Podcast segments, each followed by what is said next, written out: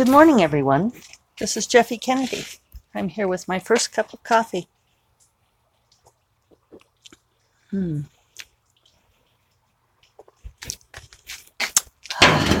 Delicious. Today is Monday, July 13th. Oh. Almost to the middle of July already, huh? I'm looking at this one plant. If you are getting enough water. I also need to fill up a few things with water, but I'll wait and do that. Um, like the one of the bird baths is almost empty, but I won't do that while you guys are listening. Ah, instead, I shall sit.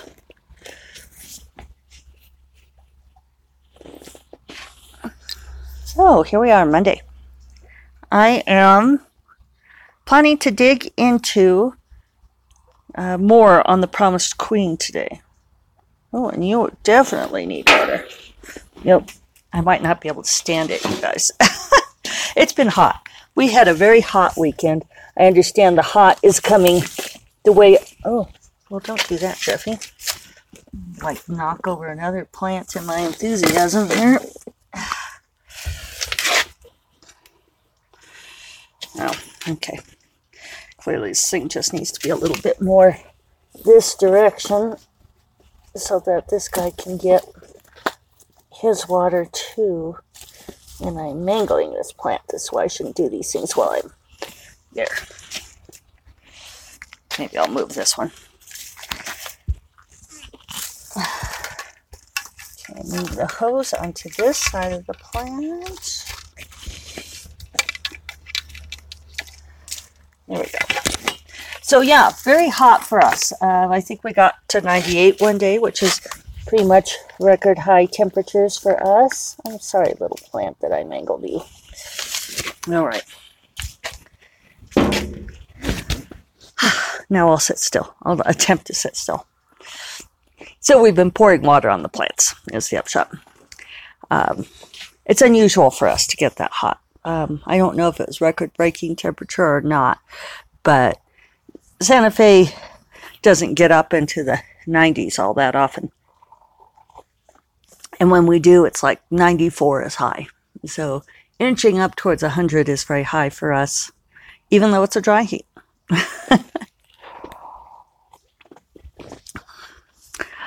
so on Friday, I ended up tapping out on Dark Wizard. Um, I know I've talked about this many times, but it's a subject of interest to me still, hopefully to you. that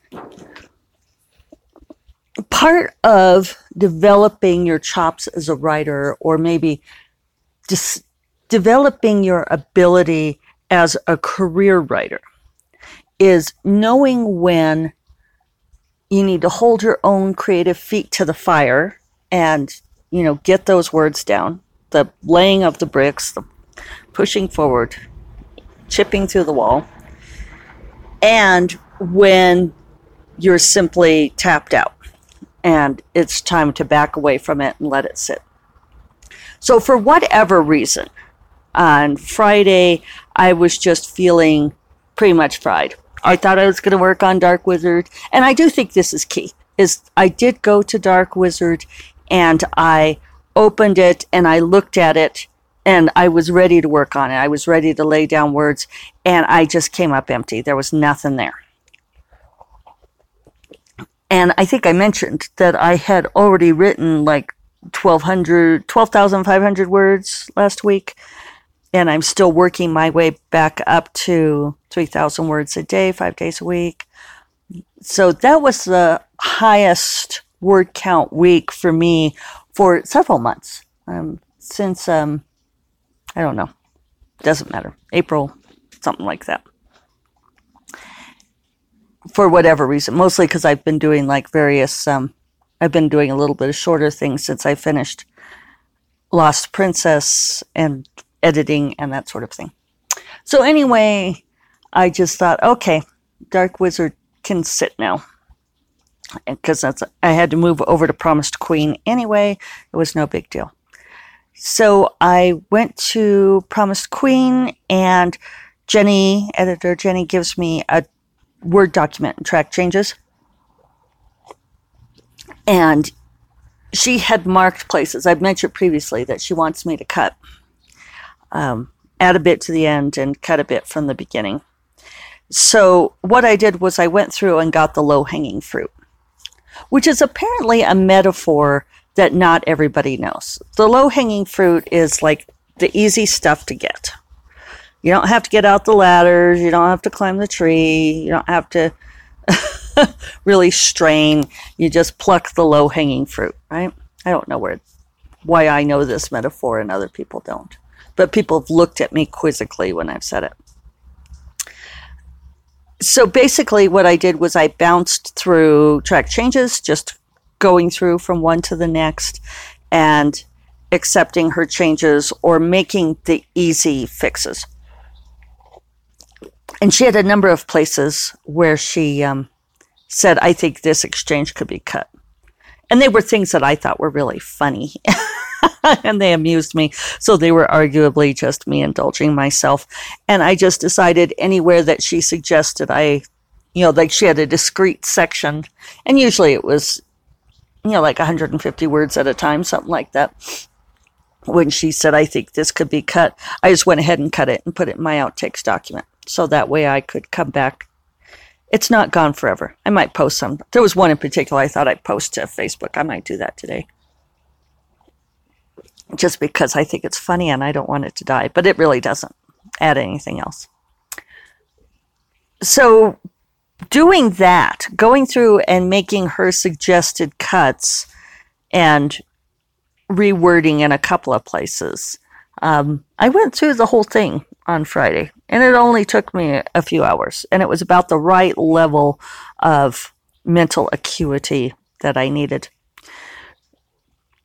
And, um, and I ended up cutting um, like 1500 words just by that. So that's good because I think what I'd told you all was that I was at something like 118K.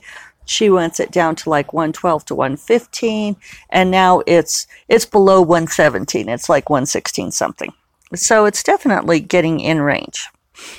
And she did have some longer sections marked where she said, I think this could be condensed um, or trimmed. And so I didn't touch those yet. I thought, well, I'll wait until I'm fresh on Monday and tackle those then. So that's what I'm going to start doing today is I'm going to start going through and trimming condensing and cutting. Um, she does have one big thing for the first part where she thought, uh, I'm not even going to be able to reproduce it faithfully, but it was in her edit letter where she thought that something could happen much sooner and that I could move it up and that I think she said like chapter four would be a good place for that to happen. So I might have to go in and look and see what um, what it would take to do that. That's when you have to start moving the puzzle pieces around, you know. It's not that I doubt her. I think that she's probably absolutely right. And in fact, one of the scenes that she said she thought could be condensed was one I had considered cutting entirely. And then I thought, well, it's a little bit of character development that's important. But it, she wants me to keep the character development, but just sort of cut to the chase, as it were. Do you guys know what cut to the chase comes from? Have I talked about that before? It's a it's a movie metaphor where it's basically just cut to the chase scene. Um, so you just quit with whatever thing is going on that's taking too long and cut right to the action cut to the chase. I believe that to be true. Um, Leslie Penelope, if she's listening, knows much more about movies, and she could probably tell me if I'm wrong. So it was amusing on Sunday. I, for the SFF7 blog post, the topic was on that very thing that I talked about on the July 2nd podcast, where I was talking about the idea eggs and how do you capture ideas. And I thought, well, because I'd mentioned on that very podcast that I wanted to possibly transcribe it so I could recapture all the things that I had babbled on about, that I had discovered as I was speaking, talking for discovery as opposed to writing for discovery. So I did, and I used that Otter AI, which the the Frolic Media Podcast Network people had suggested, and that was fun. Um, it worked very well. It's it uses an AI, and it was considerably better uh, than the other transcription that I had used. Uh, and now this, what is going on here? Oh, that's a beetle. Beetle has got his head up, butt up, head down, butt up. What are you doing?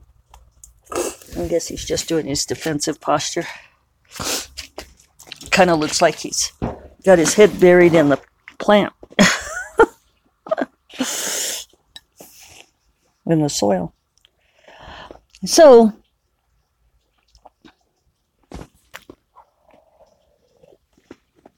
the AI transcription worked well. It was considerably easier than the other transcription stuff um, that I had tried. I still spent a fair amount of time editing, although I didn't track it since I wasn't experimenting in the same way. I probably should have tracked my time, but I think it still took way too long to transcribe for me to do it regularly because of the editing. And also, I just I don't talk as well as I write. Um, there are all of these ums and there are pauses and there are me. I add so many parenthetical phrases just like that. And it's really irritating to try to edited out. And I don't know, maybe people who read transcriptions are accustomed to that sort of conversational non sequitur. But it annoys me when I go to edit it. But the interesting discovery from doing this was that that 20 minute podcast was a little shy of 2,400 words. And I thought, well, huh, that's interesting. That I talked basically not quite my daily word count, but pretty damn close. So I'm not sure what to make of that. You know, a lot of people like the um, dictation for writing, and people will jump right to that. I'm not inclined to disrupt my process. That's one of the things about owning your process. You know, discovering what your process is and owning it is also protecting your process. And I think people don't always honor that because I think there's a few things going on there. See, that's one of those things that doesn't translate well when you edit. Now I'm really aware of that when I decide to back up and reframe. There's so much emphasis on growing and learning, which I do think is important.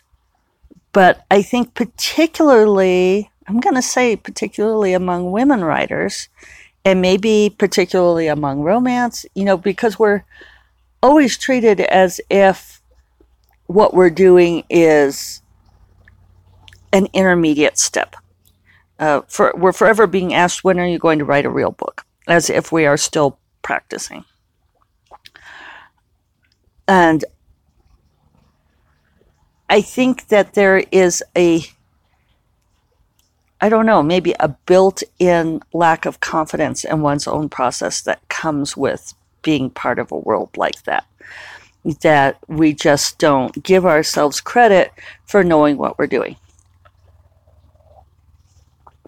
But I think once you learn what your process is and own it and continue to refine it, that it's really up to you to continue to refine it. You know what you're doing better than anybody else does. And you really have to protect it from other people because people will I don't, you know, chip away at it they'll they'll take hammers to it. So, so I I don't think I'm near. I'm just cringing at what it would be like if I tried to dictate a book. Also, I don't know that it would flow. Maybe I could teach myself if I had to, but I'm not going to do it unless and until I have to. But still, it was interesting to realize how many words that came out to uh, from a single podcast.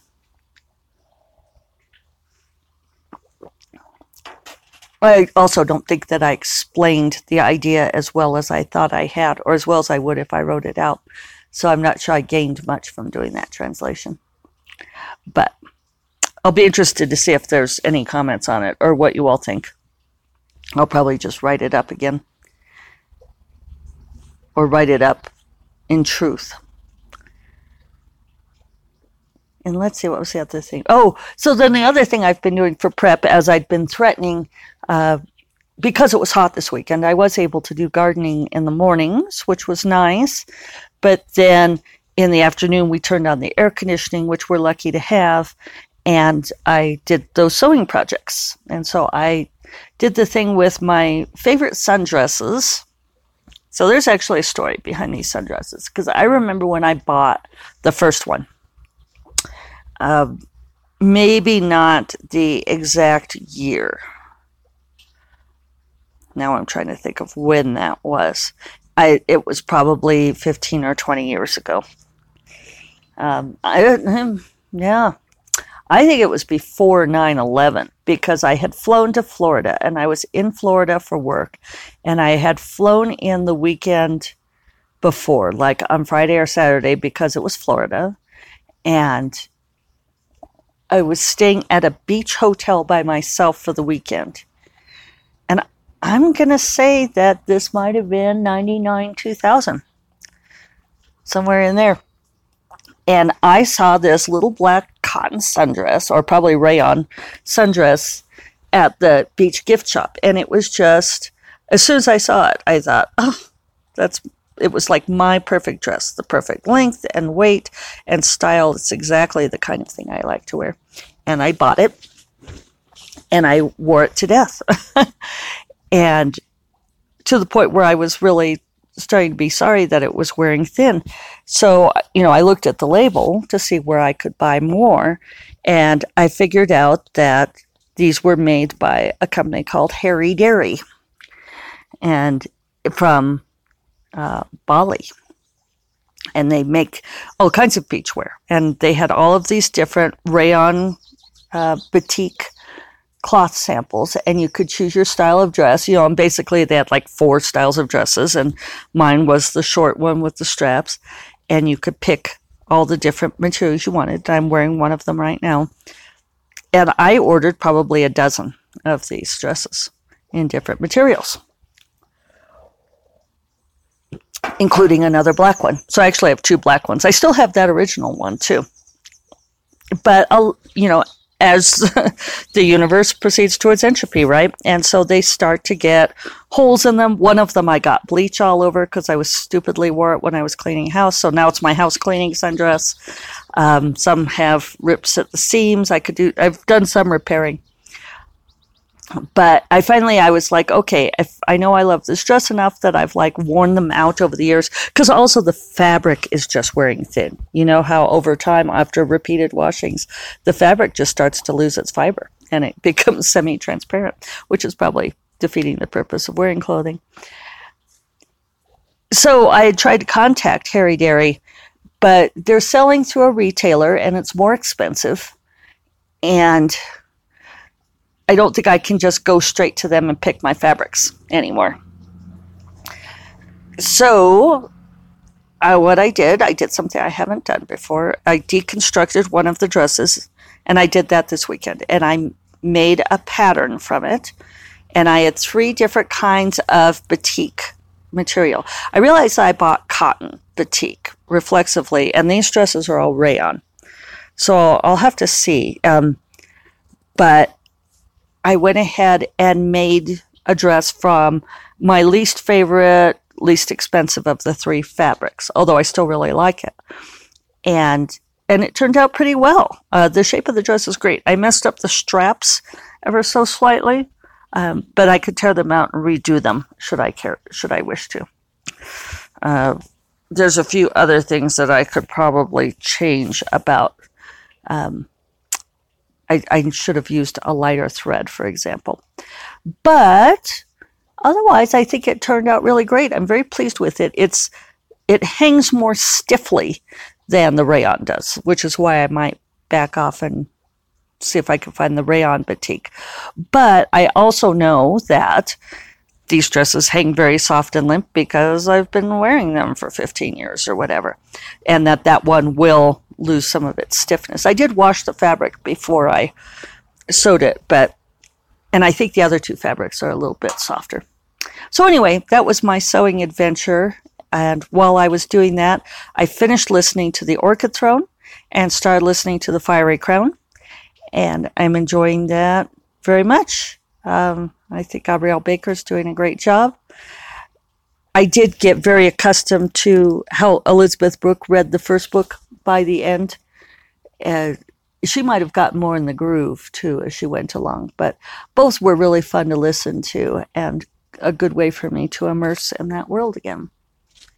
So, so yeah, so now I am going to get to work. I'll remind you all that First Cup of Coffee is part of the Frolic Media Podcast Network, and you can find more podcasts you'll love at frolic.media slash podcasts. Hummingbird coming to say hello. Yeah. Good morning. And I will talk to you all tomorrow. Take care. Bye bye.